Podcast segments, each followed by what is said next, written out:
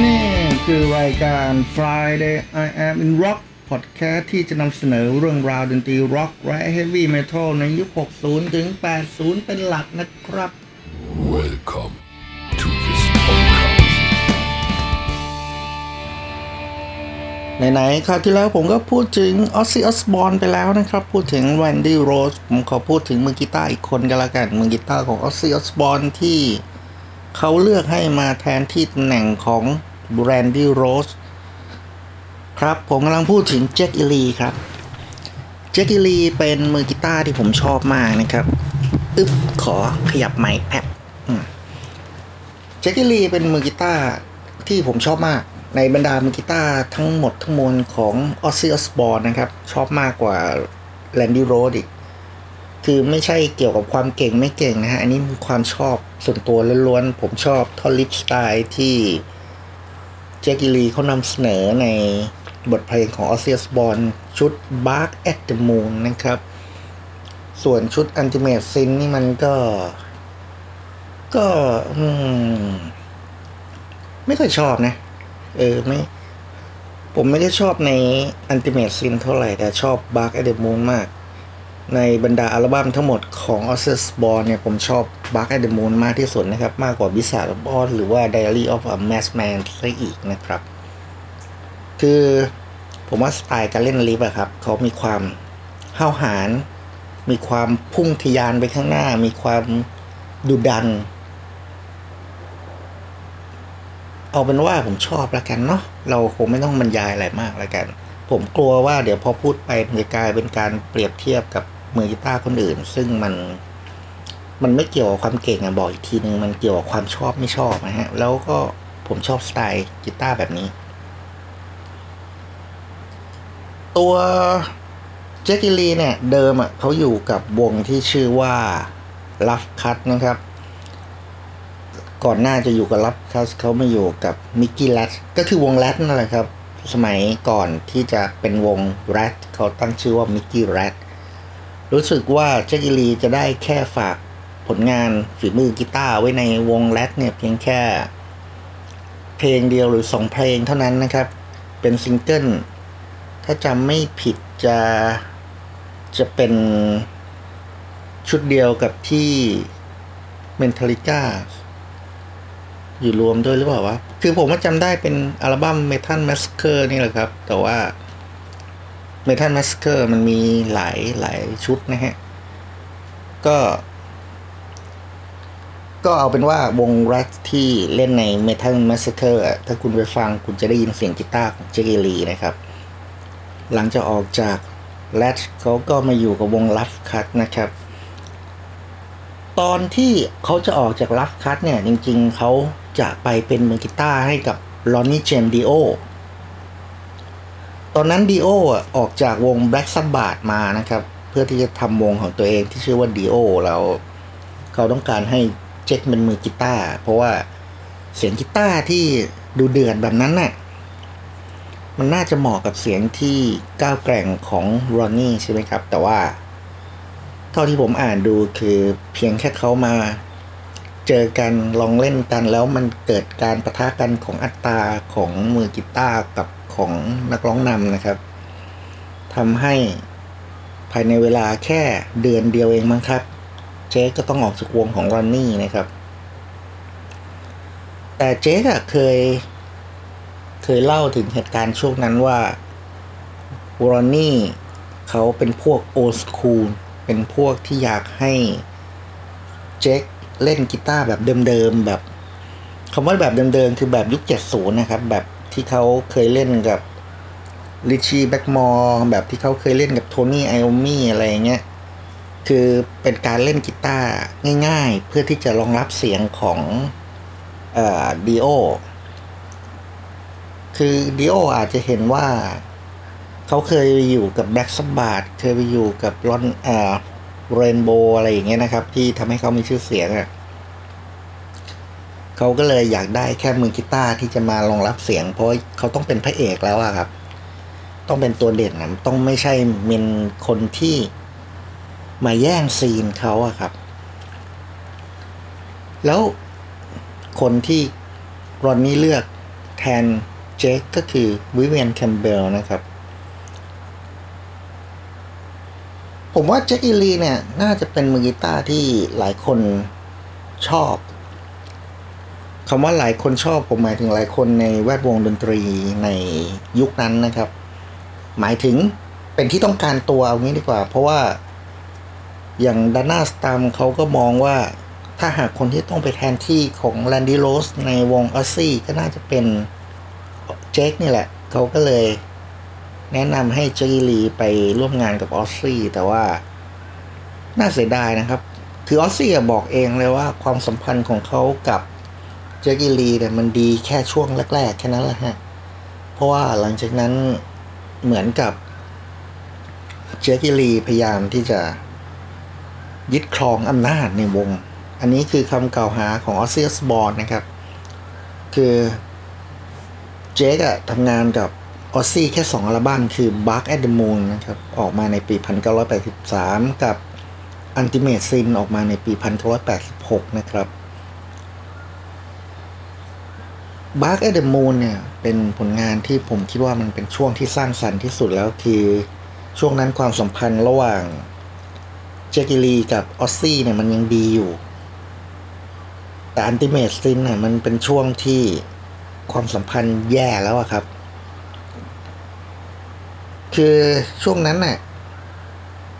เจคเขาบอกว่า ขอไปนะครับ เจคเขาบอกว่าเขาพยายามเรียกร้องความเป็นธรรมให้กับตัวเองคือปัญหานะครับปัญหาคือ เขาถือว่าเขาเป็นคนที่ทำดนตรีทำเพลงทำอะไรเยอะแยะมากมาย แต่เขาได้แค่ค่าจ้าง เป็นรายสัปดาห์นะครับ เขาต้องการ เรียกร้องส่วนแบ่งอย่างเท่าเทียม คืนนี้ผมว่าน่าสนใจนะ เพราะว่าเจคอีลีกับวิเวนแคมเบลที่มีปัญหากับรอดี้เจมดีโอในวงดีโอนะครับ เป็นปัญหาคล้ายๆกันคือ ต้องการเรียกร้องว่าตัวเองต้องได้สิทธิ์ ถึงจะไม่เท่ากันแบบคือไม่ได้ขอแบบเอ่อเท่าเทียมกันหรอกนะแต่ว่าขอสิทธิ์ในฐานะเป็นเจ้าของผลงานอะ่ะแต่ทั้งดีโอทั้งออซซี่อะปฏิบัติกับพวกนี้เป็นแค่ลูกจ้างในวงนะครับ คือเซ็นสัญญาจ้างงานเฉยๆ ผลก็คือVivian Campbell ก็ ต้องออกจาก Ronnie James Dio แล้วก็มีปัญหากับ Dio มาจนแบบแทบจะวาระสุดท้ายของ Ronnie James Dio มั้งฮะ คือผมว่าตอนที่ Dio เสียชีวิตก็ยังทะเลาะกับ ยังมีปัญหาอยู่กับ Vivian Campbell อยู่เลย Dio ก็เหมือนกันครับ Dio ก็มีปัญหาดีโอเอ้ยขอโทษออซ i อ s สบอ n ก็มีปัญหากับ เออ Jake E. Lee คือเวลาที่ Ozzy มาให้สัมภาษณ์เกี่ยวกับ Jake E. Lee เขาจะพูดว่า เออเขาเขาฝีมือดีแต่ว่า นิสัยไม่ค่อยดีอะไรประมาณเนี้ครับ ผมต้องขออภัยนะครับ ถ้าคุณฟังเสียงผมไอ หรือว่ากระแอม ตลอดเวลาที่ฟังบทพอดแคสต์ครั้งนี้นะครับ อันนี้ขอขอโทษนะผมขี้เกียจ ตัดต่อเอาเสียงเลาะไอออก หลังจาก Jake E. Lee ออกจาก Ozzy แล้วเขาไปทำอะไร โชคดีมากเลยนะครับ คือ Jake E. Lee อะไปจะแน่นอนเขาต้องไปทำวงของตัวเองอยู่แล้วแหละ สักปีพันเก้าร้อยแปดสิบแปดเนี่ย Ray Gillen Ray Gillen เป็นนักร้องนำของวง Black Sabbath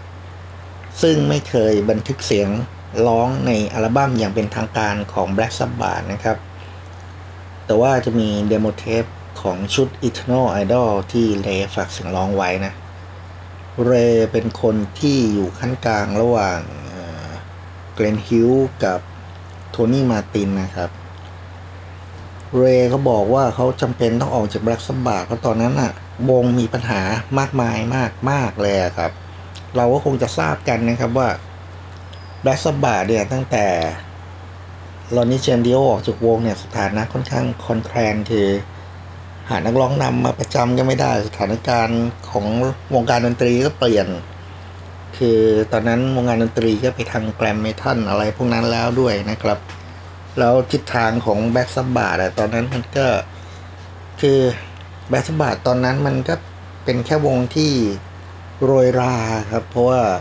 Ozzy Osbourne เขาก็ไปโด่งดังของเขาอะแต่ว่า Black Sabbath ยังพูดตรงๆคือมีแต่ดีนะครับ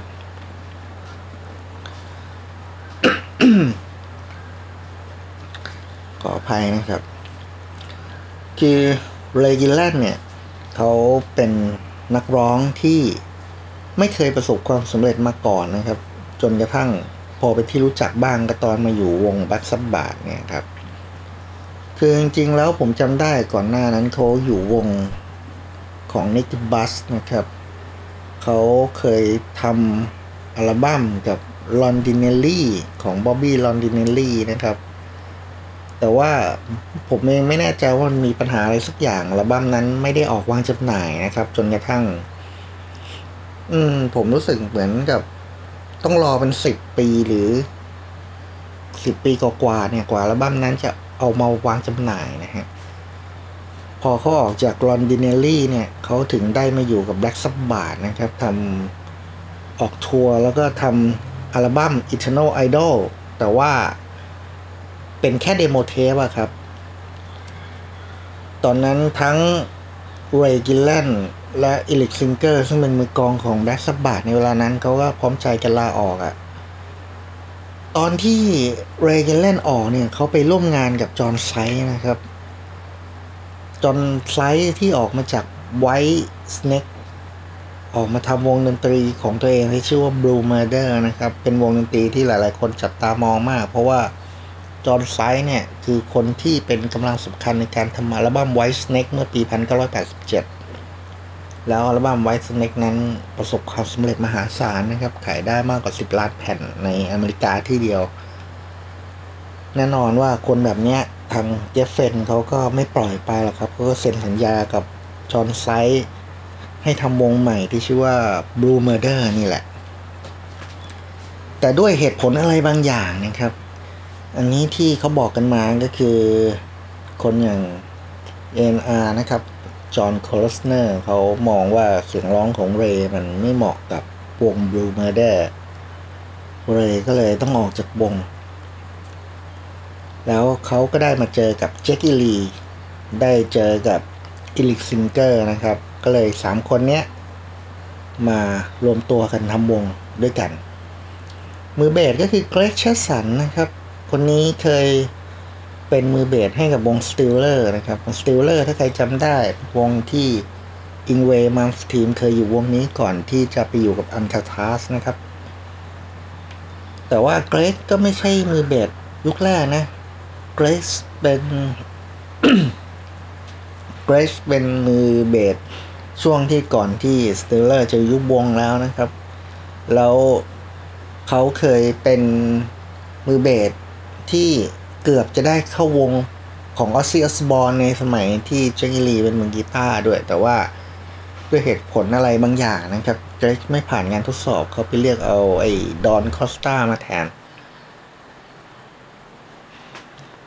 ทั้งสี่คนเนี้ย Ray Gillen Jake E. Lee Eric Singer แล้วก็ Greg Chaisson ก็จะเรียกได้ว่าเป็นวง supergroup อีกคณะหนึ่งในช่วงปลายทศวรรษ 80 นะครับ ดนตรีที่เขาทำก็คือ Hard Rock Heavy Metal ผมอะชอบอัลบั้มแรกของพวกเขามาก ๆ นะครับ อัลบั้ม Badlands ออกมาในปี 1989 ปี 1989 เนี่ย เป็นปีมหัศจรรย์จริง ๆ คือในแง่ครีเอทีฟอะมันอาจจะไม่เท่ากับชักสักปีหรือสองปีก่อนหน้านั้นนะครับ แต่มันเหมือนกับเป็นปีที่อะไรที่หวานผลไว้ในช่วงก่อนหน้านั้นนะครับ ช่วงสักปี 86 87 88 ที่มีวงเยี่ยมๆ ปล่อยผลงานเด็ดๆออกมา เหมือนกับเป็นการหว่านพืชเอาไว้ หวานเพาะเมล็ดพันธุ์เอาไว้อะอยู่ๆปี 1989 มันก็เหมือนกับเมล็ดพันธุ์เหล่านั้น บานขึ้นมาพร้อมๆ กันเติบโตมาพร้อมๆ กันปี 89 เป็นปีที่กรมเมทัลแฮมเมทัลบูมถึงขีดสุดพพอมันบูมถึงขีดสุดมันก็ล่วงเร็ว ล่วงเป็นธรรมดาของวงดนตรีทุกแนวอะครับ อันนี้เป็นเรื่องปกตินะแต่ในพันเก้าร้อยแปดสิบเก้าปีที่ ดนตรี Glam Metal Hair Metal อะไรพวกนี้ค่อนข้างจะ โดดเด่นมากกว่า เป็นคือในทางสถิติเนี่ยนิตยสารบิลบอร์ดเคยบอกว่าในปี 1989 เป็นปีเดียวที่ดนตรีร็อก มียอดจำหน่ายแซง R&B hip hop นะครับ คือปกติป๊อป R&B ฮิปฮอปพวกนี้จะครองตลาดส่วนใหญ่ ปีนั้นเป็นปีเดียวที่ร็อกแซงหน้าได้นะครับ หมายถึงมูลค่าการตลาดโดยรวมนะ แต่มันจะแค่ปีเดียวอะฮะหลังจากนั้นพวกแรป hip hop hip hop อะไรพวกนี้ก็กลับเข้ามาครองตลาดเหมือนเดิม ผมจำได้ว่าตอน Badlands เอง Badlands ออกมาใหม่ ๆ เนี่ย มีหลายคนบอกว่า เหมือนกับพวกเขาไป ไปลอก จะใช้คำว่าลอกไหมได้รับแรงบันดาลใจดีกว่า คือเหมือนกับเลสเซปินมาก ๆ พอสมควรนะครับ แต่ว่ามันก็ไม่ได้เหมือนกันขนาดที่อย่างวง Kingdom Come ครับ ถ้าใครรู้จัก Kingdom Come ดังมากเลยอัลบั้มแรกอะครับ อันนั้นน่ะ เขาเรียกว่า Kingdom Cone หรือว่า Les Cone อะไรอย่างเงี้ย เป็นวง Copy Les z e p p i n เลย แต่มือกีตาร์ของวงนี้บอกว่าเขาไม่เคยฟังเพลงของ Les z e p p i n นะ อันนี้จะเชื่อได้หรือเปล่าก็ไม่ทราบอะก็บอกให้ฟังเฉยๆ คือตัวอัลบั้ม Badland เนี่ยกลับมาที่ Badland กว่า Badland เนี่ยอัลบั้มแรกก็ถือว่าประสบความสำเร็จพอสมควรนะครับ แต่ว่ามันมันก็ไม่ได้อย่างที่ ที่บริษัทคาดหวังอะคือขายได้อยู่ประมาณผมจำได้ว่าได้ไม่ถึงห้าแสนแผ่นอะคือ คือไม่ติดเอ่อระดับ Gold Record นะครับ แล้วพอจบทัวร์เนี่ย Eric Singer เขาก็ลาจากวงคือ Badlands มันไม่ประสบความสำเร็จเท่าไหร่ แล้วก็เริ่มนิ่งอะไรอย่างเงี้ยนะครับ Eric Singer ก็เลยไปรับงานกับ Paul Stanley มือกีตาร์และนักร้องนำของ Kiss แทนตอนนั้นพอมาออกงานเดี่ยวนะฮะ มาเป็นทำเป็นวง solo band เป็น side band side project เนี้ยครับ แล้วพอ Eric Carr เสียชีวิต Eric Singer ก็มาเป็นมือกลองของวง Kiss อย่างเป็นทางการเลยครับ จริงๆ Eric Singer เนี่ยเป็น ตอนที่เขาอยู่กับ Kiss เขาก็ตีกลองให้กับ Alice Cooper ด้วยนะ เป็นมือกลองที่ผมว่าฝีมือดีมากๆ แล้วก็อยู่สองวงพร้อมกัน แต่ไม่ได้ตีสองวงคือ ตอนนั้นน่ะ ผมจำได้ว่า เหมือนกับ วง Kiss ออกทัวร์ช่วงนี้ใช่ไหมครับ Alice Cooper ช่วงนั้นจะเป็นช่วงพักพอดีครับ พอ Alice Cooper ออกทัวร์วง Kiss เขาจะเป็นเขาจะหยุดพอดี มันก็เลยทำให้ Eric Carr Eric Singer ครับไม่ใช่ Eric Carr ขออภัย Eric Singer เล่นกับวงสองวงได้ คือเราลองมาคิดอยู่ในแง่นี้นะครับ ว่าเขาต้องเป็นคนที่มีฝีมือดีพอสมควรนะถึงมีงานชุกแบบนั้นนะครับ อันนี้ยังไม่นับงานประเภท tribute งาน session งานอะไรอย่างเงี้ย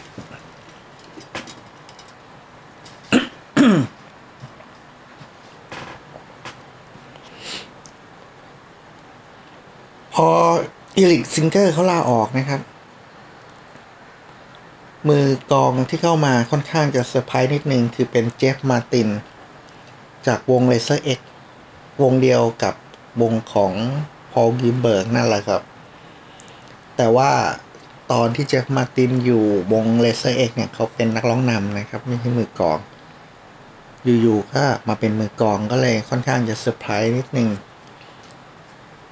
แต่ว่า ตอนที่ทำอัลบั้มที่สองนะครับ ที่ที่เริ่มมีปัญหากัน ตอนนั้นเริ่มมีข่าวแล้วว่ามีปัญหากันก็คืออัลบั้มที่สองชื่อว่า Voodoo Highway นะครับ โดยเนื้อหาสาระของดนตรีเนี่ยผมว่า Voodoo Highway เนี่ยออกไปทางบลูส์หนักกว่าอัลบั้มแรกอัลบั้มแรกเนี่ยผมว่ามันยังมีความ balance อะไรบางอย่างอยู่ระหว่างฮาร์ดร็อกกับบลูส์นะครับ Voodoo Highway เนี่ยผมว่ามันเป็นความเข้มข้นของบลูส์มากกว่า แต่ขณะเดียวกันก็ไม่ได้ไม่ได้ละทิ้งความเป็นฮาร์ดร็อกไปนะครับ คือ ตอนนั้นทะเลาะกันจนแบบพูดง่ายๆว่าวงแตกครับ Jake E. Lee อะเขาบอกว่า Ray ไปคุยกับทางบริษัท Geffen เนี่ย เพื่อที่จะเปลี่ยนทิศทางดนตรีให้ออกมาเป็นดนตรีออกทางป๊อปนะครับ เพื่อหวังผลทางการตลาดนะครับ ซึ่งเรื่องนี้ก็ เป็นเรื่องจริงนะครับ เอ้ยเดี๋ยวตะกี้ผมพูดว่าบริษัท Geffen ใช่ไหมอันนี้ อันนี้ต้องบอกก่อนว่า Badlands ไม่ได้อยู่กับ Geffen นะ Badlands อยู่กับบริษัทเอ่อบริษัทอะไรวะของ Paul O'Neill อะผมจำชื่อไม่ได้จริงๆอะขออภัยเป็นบริษัทลูกของ Atlantis นะครับ แล้วบริษัทเนี้ยจำได้ว่าเป็นของ Paul O'Neill ซึ่งเป็นโปรดิวเซอร์ชื่อดังเขาเป็นคนที่อยู่เบื้องหลังอัลบั้มหลาย ๆ อัลบั้มนะครับ แต่ว่าที่มาโด่งดังในยุคหลังจริง ๆทำเงินมหาศาลเลยคือ Trans-Siberian Orchestra ครับบริษัทนั้นเป็นบริษัทลูกของ Atlantic นะฮะ Atlantic ใช่ Atlantis คือตอนนั้นเนื่องจากว่า Badlands น่ะทำยอดจำหน่ายไม่ได้ไม่ได้ตามเป้าเท่าไหร่นะครับ เขาก็เลยอยากให้คนเขียนเพลงที่มีชื่อเสียงอย่างเช่น Desmond Child พ่อมดมือทองซึ่งเขียนเพลงป๊อปเมทัลให้กับทั้ง Bon Jovi Alice Cooper อะไรพวกนี้ครับอลิสสมิธอะไรพวกนี้มาเขียนเพลงให้กับ Badlands บ้าง แล้วก็ เขาก็มองว่าเพลงของ Ray ที่เขียนเอาไว้น่าจะเปิดตลาดได้ แต่ Jake E. Lee ครับเขาถือว่าเขาเป็นคนคุมบังเหียนของ Badlands เขาก็ไม่ยอม เขาบอกว่าเพลงของเลมันมันธรรมดาไปเป็นเพลงป๊อปดัดดาดผลก็คือพออัลบั้ม Voodoo Highway ออกมาจำหน่ายแป๊บเดียวเอง เรก็ลาออกจากวงนะครับ แล้วบริษัทแอตแลนติกก็ยกเลิกสัญญากับแบทแลนด์ตอนนั้นเหมือนกับถ้าผมจำไม่ผิดคือบริษัทที่ที่ดูแลแบทแลนด์อยู่ประสบปัญหาแล้วก็จะปิดตัวหรือไงเนี่ย คือเหมือนกับแอตแลนติกอะงดการสนับสนุนบริษัทเนี้ย เออทำไมผมจำชื่อบริษัทไม่ได้วะ ปกติจำได้อยู่ แล้วที่ตลกก็คือตอนนั้นนะครับเจคกิลีไปเอานักร้องผู้หญิงคนหนึ่งมาร้องแทน เป็นนักร้องผู้หญิงซึ่งไม่ใช่สไตล์ฮาร์ดร็อกด้วย สไตล์โซลครับสไตล์บลูส์โซลอะไรพวกนี้ชื่อว่า Holiday ครับ Debby Holiday ปรากฏว่ามาทัวร์แทนได้สักไม่กี่ครั้งมั้งครับ ทีมบริหารต้องไปเจราจาขอให้ Ray Gillen กลับมา ร้องนำระหว่างออกทัวร์อังกฤษที่เหลืออยู่นะครับแล้วที่ผมจำได้แม่นๆเลยตอนนั้นน่ะมันเป็นความฮือฮานิดนึงคือเจคกิลีอะไปให้สัมภาษณ์ที่นิตยสารเคอแลงแล้วพูดถึงเลในแง่ลบค่อนข้างพอสมควรคือพูดง่ายฮะด่าออกเสือ อีกสองฉบับถัดมานะครับ คือแลงก็เลยไปสัมภาษณ์เลครับ เลก็